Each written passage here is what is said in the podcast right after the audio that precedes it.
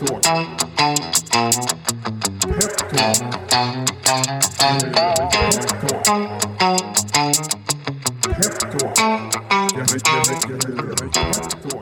Hej och välkommen till ett nytt avsnitt av Peptalk. Dagens avsnitt leds av mig, Martin N Larsson. Och mig, Jakob Karlgert. Idag gästas vi av Johan Attby, medgrundare och tidigare vd på Fishbrain, som är ett community för sportfiskare och numera partner på Norrskens Accelerate Fund. Varmt välkommen hit Johan. Tack, kul att vara här. Kul att ha dig här. Precis. Många som är bekanta med ditt namn förknippar dig med, med Fishbrain. Men det kanske finns lite mer att berätta än så. Vill du berätta lite grann vem Johan Attby är? Ja, vad ska jag starta? Bondson från Jo ursprungligen. Så ute i Västgöta slätta. Eh, Men alltid älskat siffror så jag började ta en masters i teknisk fysik. Och sen började en PhD i AI. Som, det här är 20 år sedan så är det långt innan AI-hypen som är idag. Idag är allting AI. Så, så här, för ett genuint intresse i matematik. Så att gjorde det ett tag.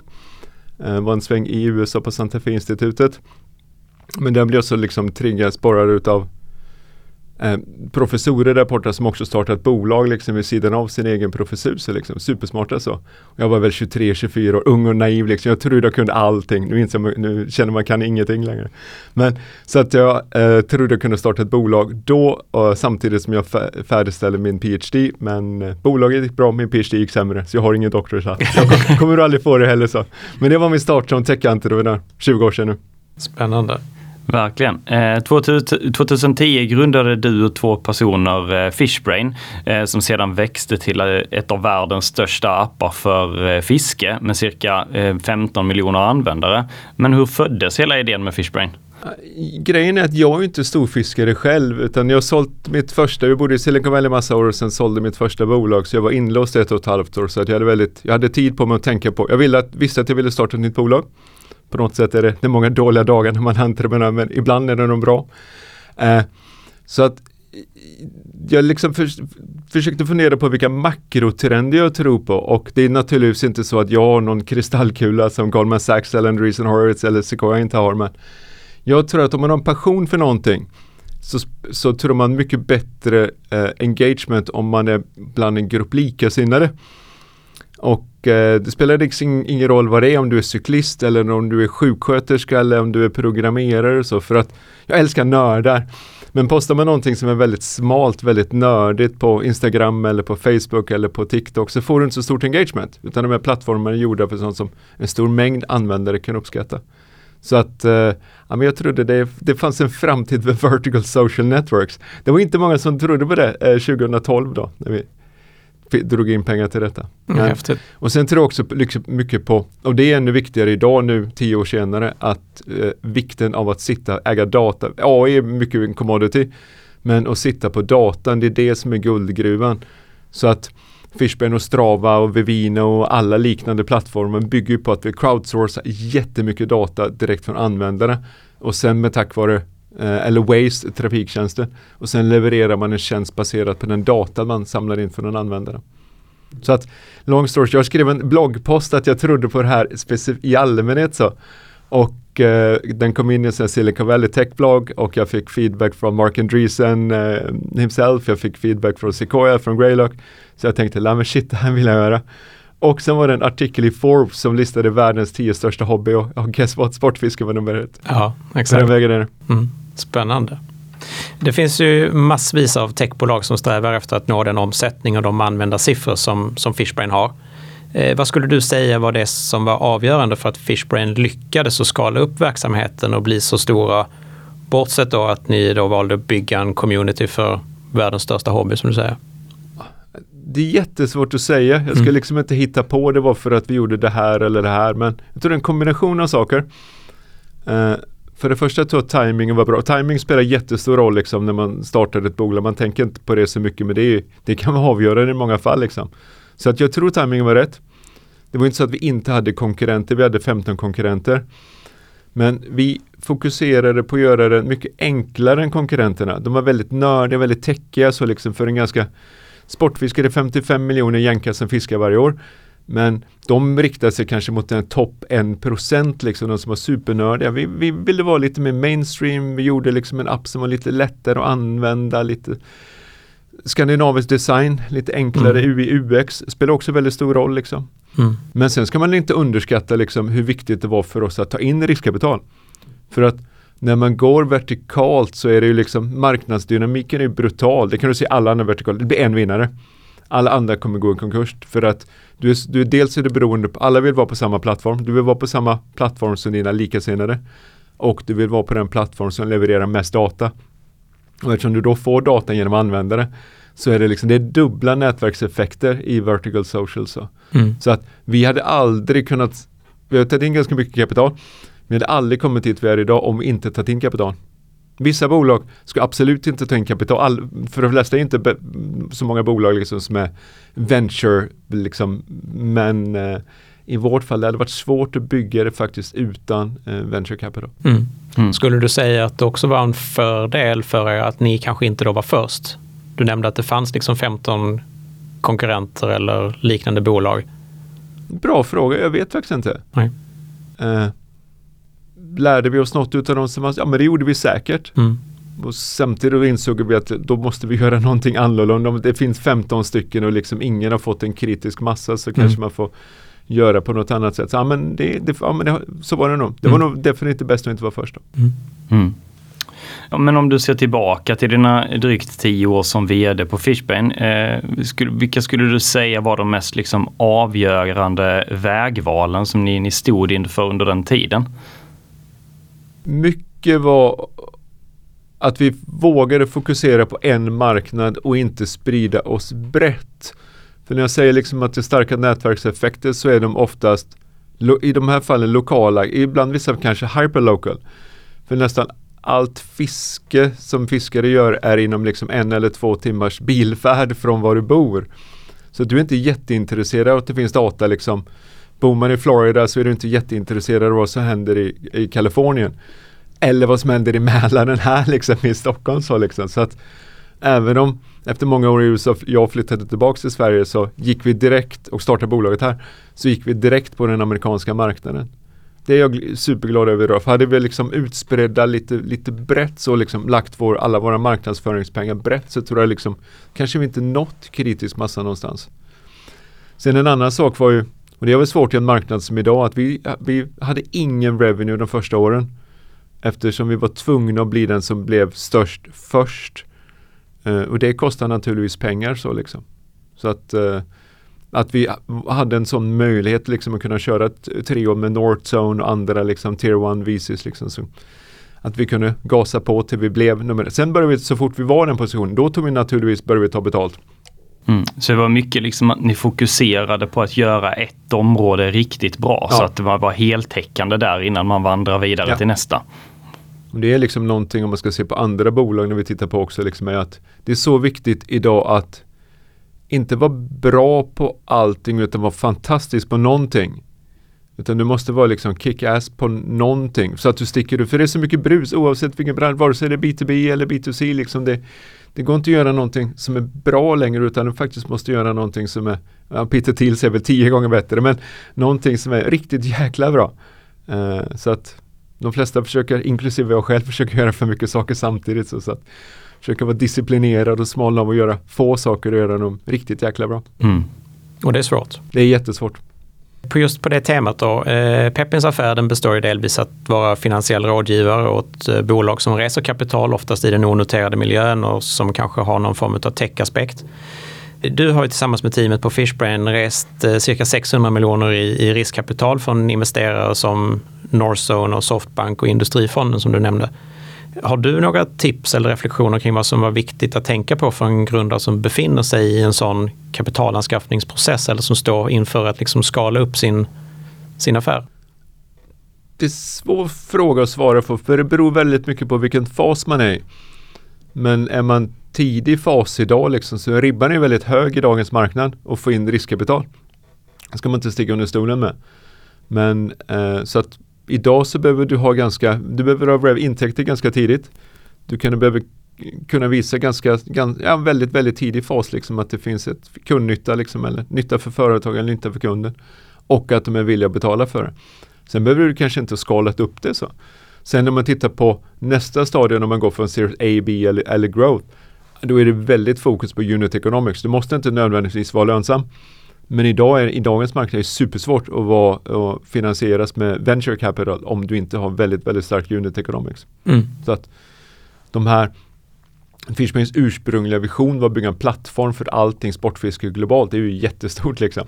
Mm. Nu är det väldigt fokuserat på en sak för det, det är där vi har stark unit economics. Så Mm. det, det gäller för alla bolag idag liksom att ja, men man måste visa traction idag mäts inte i monthly active users eller registrerade användare som det var kanske för fem år sedan eller kanske till och med för två år sedan. Nu, nu, nu är det väldigt mycket dollartecken. Mm. Mm. Du måste visa på att din affär bär sig även Ja. i ett litet sammanhang.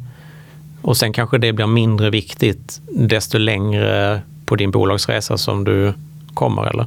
Tror jag inte. Jag tror Nej. att det blir bara mer och mer viktigt liksom Mm. för att i början så är det mer att ah, men någon är villig att betala för dig. Mm. behöver inte innebära att du har positiv unit economics. Men det finns, det finns i alla fall ett behov och användare är villiga att betala för det. Eller företagen är villiga att betala för det. Men sen när du växer, men då, är det, då höjs ju ribban ännu mer. Liksom. Men, Okej, ska vi kunna bygga ett lönsamt bolag kring det här så måste det på något sätt ha en stark unit economics. Liksom. Så att man kan hålla på operations cost liksom, och sen öka intäkter. Så till slut så skär kurvorna varandra. Mm. Och det är ganska, jag får väl säga liksom att det är också ganska hälsosamt om du frågar mig. Liksom. Sen är det väl synd liksom att pendel svänger oftast till ytterligheterna. Så liksom det, tycker det ska finnas tillgång till riskkapital till de bolag liksom som kan visa på att det finns en sund affär. Nu måste man ha väl, väldigt tidig revenue, väldigt tidigt liksom, positiv unit economics. Så att, ja. Mm. Mm. Eh, men att ta in riskkapital det är också förknippat med att man som eh, founder blir utspädd. Eh, men med ditt ägande i Fishbane, hur ser det ut idag och var det liksom en, en viktig faktor i ditt beslut att liksom kliva ner som, som vd? Mitt ägande idag är, är definitivt litet med tanke på att vi har tagit in 600 miljoner så, liksom, så absolut så blir man utspädd under vägen. Men om man reflekterar på det, för Fishbrains skull, så jag, ser, jag har inte sett någon annan väg. Jag tycker vi har varit kapital effektiva. Vi har inte gjort någon satsning som vi fått lägga ner eller något sånt där. Så att det är inte, jag har naturligtvis tänkt mycket på det, men jag har inte, jag har inte kommit på något, något som vi skulle kunna gjort annorlunda så att vi skulle kunna gjort det här med mindre kapital. Liksom. Ja, det är positiv unit, unit economics väldigt tidigt, så alla marknadsföringspengar vi lagt, de har vi fått tillbaka. Naturligtvis med olika payback-tid. Så liksom. Men jag skulle inte säga att det påverkar mitt beslut så mycket nu, utan jag brinner för, brinner för impact och eh, det är det hållet jag vill. Liksom, så att jag tror inte jag hade ju ägt 100% av bolaget, men vem äger 100% av ett techbolag? Men alla som kommer och ber om, eller, om finansieringsråd, så första frågan är, måste du ta in externt kapital? Jag tycker det är lite glorifierat ibland också, liksom det här med venture. Sen för vissa bolag så är det helt rätt liksom. Men man ska nog, man ska nog se som, som en, en möjlighet och det passar verkligen inte alla. Mm. Eh, numera så är du partner på Norrsken Accelerator Fund, eh, vilket vi snart ska prata lite mer om. Och du får ju säkert där träffa en hel del entreprenörer som leder bolag i, i tidiga faser. Vilka är de vanligaste erfarenheterna som du ombeds att dela med dig av till, till de här entreprenörerna? Mm, väldigt mycket kring fundraising. Mm. Eftersom de bolag som vi tar in på Norrsken är ju sådana som behöver liksom, eh, finansiering liksom, för att kunna skala upp den, eh, den idé de har. Mm. Och hur man ska strukturera en runda, hur man ska tänka, hur man ska göra. Sen är det ju bolagsbyggen. Vi är ju inte liksom experter på något område. Vi investerar i bolag som har expertis, expertis inom något område. Så. Men det är mycket kring, kring fundraising, mycket kring, eh, kring bolagsbyggande. Så liksom. Men också ganska mycket med KPI. Hur ska man liksom, eftersom finansiering idag är väldigt KPI-drivet, liksom, hur ska man tänka kring metrics? Vad ska, vad ska man fokusera på? Vilka metrics är viktiga för investerare? Så vi har ju sessions liksom på Norrsken kring liksom, ja, men, KPI och var ligger ribban idag liksom, om du tittar på pre-seed, seed, series A, series B. Liksom. Det finns ju ganska mycket på nätet liksom, om och hur investerare tänker och var ribban ligger. Så, liksom. så att få dem att förstå. Liksom, det. Och börja mäta tidigt. Så, liksom. Nu under sommaren så avgick du som vd för, eh, för Fishbane. Eh, vad var det som föranledde det? det har väl liksom över tid har jag velat mer åt impact-hållet så för att jag personligen bryr mig om det. Nu är det inget fel på Fishbane, men det är liksom, det, jag skulle inte ge det att det är en first order effekt liksom att göra impact så liksom. Sen tycker jag det är väldigt positivt att människor kommer ut i naturen och det är mycket positivt liksom för välmående och vid studier som visar på att fiskare lever längre. Det är säkert för att de är ute i naturen liksom och generellt lever hälsosammare liv så att det liksom, korrelationen där kanske är lite. Men just nu vill jag, eh, det finns problem i världen och jag vill jobba med sådana bolag som, som the first order effect, första ordningens effekt liksom.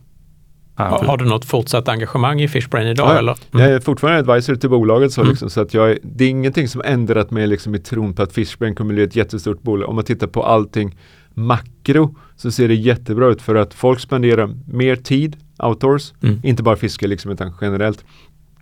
De spenderar mer pengar på sina hobbys generellt sett. Och eh, tio år sedan ingen trodde på vertikaliseringen utav social utan alla trodde med Facebook och Instagram finns ju liksom eller TikTok nu då. Nej, det har ju gått åt andra hållet att det kommer ju en vinnare i varje vertikal. Så jag, jag tror fortfarande lika mycket på bolaget. Mm. Numera så är du GP eller General Partner på, på Norrsken. Ni har ju ett antal olika varumärken. Vill du berätta lite om vilka ni är och vad ni fokuserar på, bortsett från kanske impact? Japp, så att den, eh, den fonden som jag är med i är den tidigaste fasen. Så vi gör eh, pre-seed investeringar. Eh, mandatet är globalt och vi, en ticket size är 125 000 dollar, eller euro, mm. det är väl samma idag. Mm. så väldigt, väldigt tidig fas. Och alla FNs 17 hållbarhetsmål, så, så impact för oss är ganska brett. Sen många i portföljen är inom klimat alla gånger. Mm. Men mandatet är brett på alla hållbarhetsmål. Så. Mm. Och då är det alltså att det ska inkludera något av dessa eh, hållbarhetsmålen? Precis. Mm. Men sen har ni också Norrsken House. Precis. Eh, vad kan man kalla det för? Ett coworking space eller? Japp, ja. så där sitter ju, våra bolag måste absolut inte sitta där liksom, utan de 20 bolag som investerat i, i år. Jag tror att två bolag sitter på Norrsken House. Mm. Många är på andra ställen och många är liksom inte i, Ero, eller inte i Norden utan liksom resten av världen också. Mm. Eh, men sen finns det väldigt bra synergier mellan de olika delarna på Norrsken. Dels så får vi ett fantastiskt dealflow för Norrsken har så otroligt starkt varumärke mm. kring eh, impact så, så att vi fick 2500 ansökningar till acceleratorn det här året. Utav dem väljer vi ut 20 stycken. Så det är helt otroligt bra dealflow, fantastiska entreprenörer. Så det var supersvårt att välja ut 20 bolag. Ja, vad roligt. Men, hur, men, förlåt, hur, hur gör ni när ni sållar i det? Alltså, det är ju mm. en jättebra fråga och det är ju eh, det är en liten process. Missar vi något, det är vi säkert. Men första är ju en utgallring så liksom. Många vill vara associerade till Norrsken men kanske inte är första ordningens effekt, impact så liksom. Och de, det åker i papperskorgen så liksom. Fishbin hade inte fått finansiering utav Norrsken. eh, men sen är det väldigt mycket liksom, vi tittar på Eh, eftersom det här är en pre-seed investering så får man vara väldigt liksom, strikt på vilka, under vilka premisser man kan investera. Är värderingen för hög så är det no-go, för det funkar inte med den modellen. Även om vi älskar produkten, älskar founders, är värderingen för hög så är det inte för oss. Eh, det måste vara ett bra cap table. Cap table är alltid svårt att fixa i efterhand. Så att ser inte cap table bra ut i tidig fas så, så är det också ett no-go. Eh, teamet, det är liksom ingen raketforskning. Teamet är jätteviktigt i tidig fas. Om de inte lyckas med det här så ett bra team brukar liksom kunna göra en pivot och sen göra något annat istället. Men någonting vi ser är att vi körde en accelerator, det är före min tid, men två batchar tidigare, två kohorter 2021 och 2022. Och utav de 40 investeringarna så är bara tre bolag som inte finns idag. Och, och benchmarkar man liksom med YC eller Techstars som säger efter två år så ska åtminstone hälften ha gått i konkurs. Och jag tror att impact-entreprenörerna de, de vill verkligen lösa ett, de vill lösa ett riktigt problem. De är så otroligt motiverade av att göra detta för att som entre, entreprenör det händer, det, det, det är många dåliga dagar liksom. Och att om man inte orkar kämpa så liksom så, så, så är det lätt att man ger upp. De här verkar vara fantastiskt uthålliga. Vilket är, ska det liksom ge financial return så måste de ju vara uthålliga. De måste liksom lösa problem. Liksom. Det är ju tufft. Mm, men. Verkligen. Ja, intressant. Jag, jag, tänkte på, du nämnde eh, att CapTable ägarlistan var en viktig del. Eh, vad, vad är det ni letar efter där? Hur vill ni att det ska se ut? vi vill ju att grundarteamet i alla fall, liksom, tittar man på pre-seed nivå, ja, men är du inte 70-80% hos grundarna så liksom, ah, det blir svårt liksom, du ska göra en såddrunda, du ska göra en A och B liksom. Ah, vi, har inte, vi har inte exakt men liksom, går det under 70 är nog nästan ett no-go så liksom. Då får det vara allt, allt annat måste verkligen vara fantastiskt då. Mm. Och eh, geografier? Eh, mandatet är globalt, mm. men om man ser på hur det ser ut så liksom, där Norgen har starkt varumärke är i Europa och i Afrika. Just det. Så att om man ska säga två tredjedelar i år är Europa, en tredjedel Afrika. Sen ett bolag för Indien och ett från USA. Mm. Men så även om mandatet är globalt så är det väldigt fokus på Europa och Afrika. Mm. Hur kommer det sig att ni har fokus på, ja, men Europa är ju naturligt eftersom att det, det är här ni sitter, men, men eh, Afrika? Ja. För att Norrken har ett hus där i, i Kigali, Rwanda. Så de har byggt liksom ett var, starkt varumärke eh, där. Så att de fysiska husen spelar fantastiskt stor roll i den här modellen. Så. Det programmet vi kör nu det är liksom på plats i Stockholm. Och, nej, det är, ja, jag vet inte om jag är old school men det är fantastiskt liksom när människor möts och man sitter och jobbar ihop i åtta veckor. De här entreprenörerna har fantastiskt utbyte med varandra. De, flyg, de var ett på co-living space liksom så de spenderar egentligen all sin vakna tid tillsammans i åtta veckor. Det är något magiskt som händer då. Mm. Om, om vi ska liksom, om vi riktar oss till, till våra lyssnare och eh, vad, vad, vad, skulle det vad skulle det vara för typ av bolag som ni letar efter idag? Om ni letar efter något specifikt, vad är det liksom ni skulle vilja komplettera er portfölj med? Vi är inte temadrivna. Så det är inte så liksom att vi letar efter något specifikt liksom, utan vi letar efter duktiga entreprenörer som löser ett impactproblem liksom. Mm. Så att det inte, vi letar inte specifikt efter liksom en jämlikhets eller liksom en education eller klimat eller något sådär utan nej, det är ganska, det är ganska brett så. Mm. Okay. Det är många som kan skicka in sina pitch Men det är framförallt eh, miljöfrågor eller bolag som löser miljöproblemen som, som är det ni har, ser mest i ert deal, dealflow eller vad? Så är det. Eh, men om man tittar på de här tidigare år när corona var stort så är det jättemånga inom health. Så att det, det har, nu är det tredje året vi kör detta mm. så det är inte så att vi har jättemycket data ska jag inte säga. Liksom. Jag bara har varit med i ett år.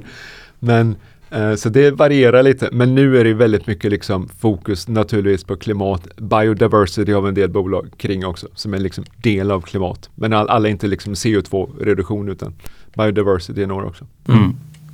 Under 2022 så avtog ju riskviljan i den onoterade marknaden, vilket ledde till att det blev allt svårare att resa kapital och värderingarna sjönk ju såklart också. Hur, hur ser du på marknadsläget idag och, och blickar lite framåt? ja, jag önskar att jag hade en kristallkula så mm. det är mm. svårt att blicka framåt. Men så som det ser ut idag så har du helt rätt. Det är en väldigt, väldigt annorlunda, annorlunda marknad jämfört med vad det var för två år sedan. Så att det har ju gjort att med investerarhatten på sig så att om man tittar på vad ribban ligger för en pre-seed investering idag. Det är ungefär där den var för seed för två år sedan. Så att det är ju väldigt, väldigt nästan, jag tror utav de 20 investeringar vi gjort nu, jag tror nästan alla har intäkter. Mm. Alla har en produkt, alla har intäkter. Sen kanske de inte har jättestora intäkter.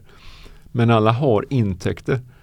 Så var det inte för två år sedan utan det var nästan, ska inte raljera liksom, men det var nästan som man skulle kunna komma med ett pitchdeck och ett bra team liksom och få en mm. hög värdering på ett däck. Så det går inte längre.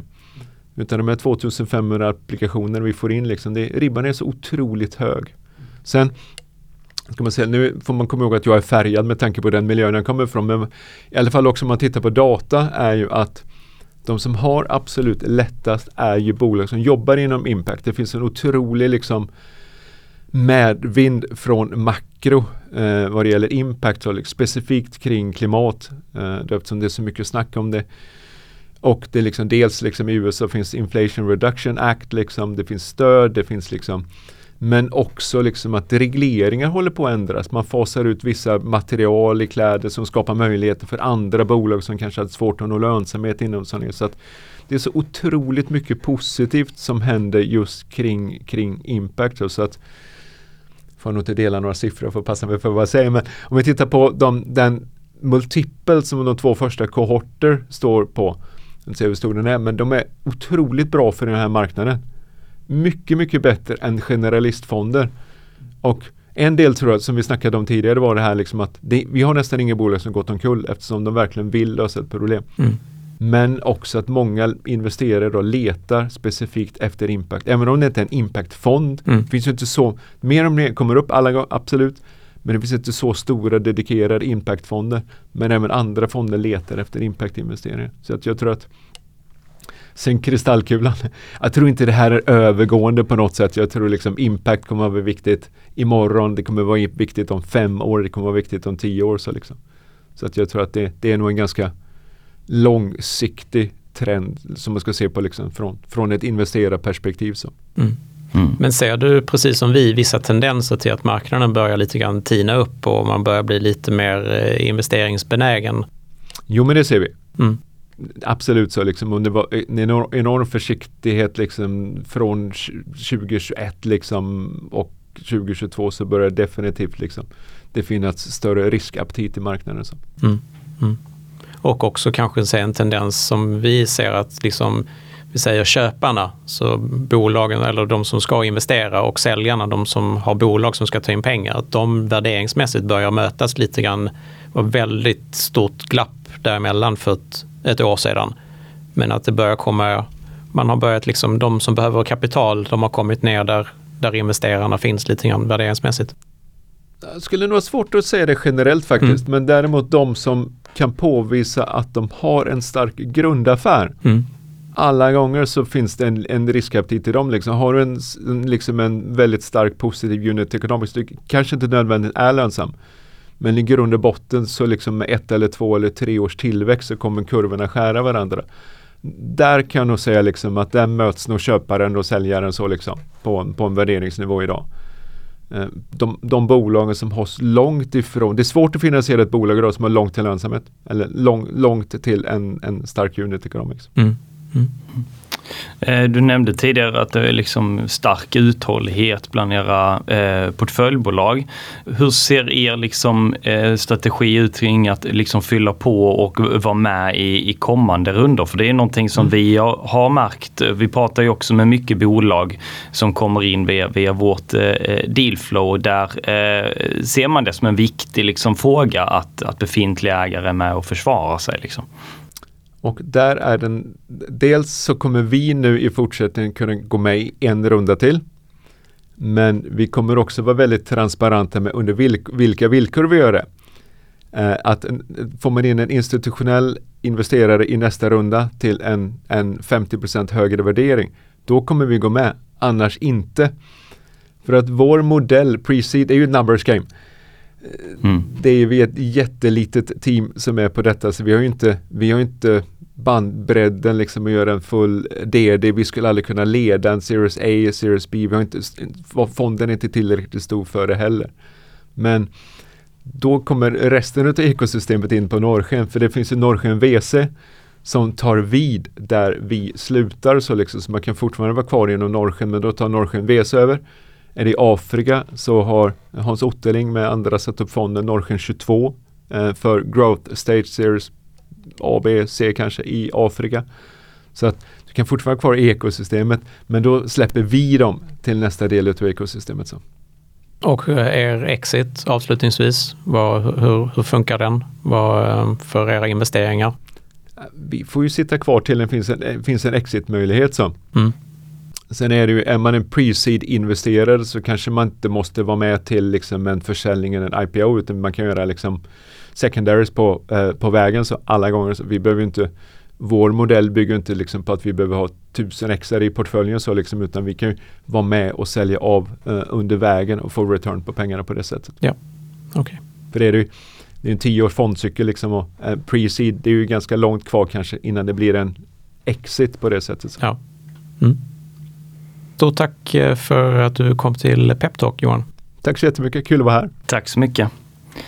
Kom ihåg att en investering i noterade och onoterade bolag innefattar risk. En aktieinvestering kan sjunka i värde och det är inte säkert att en investerare får tillbaka satsat kapital eller något kapital alls. Ingenting som sägs i denna podcast ska anses vara rådgivning och tidigare resultat är inte en garanti för framtiden.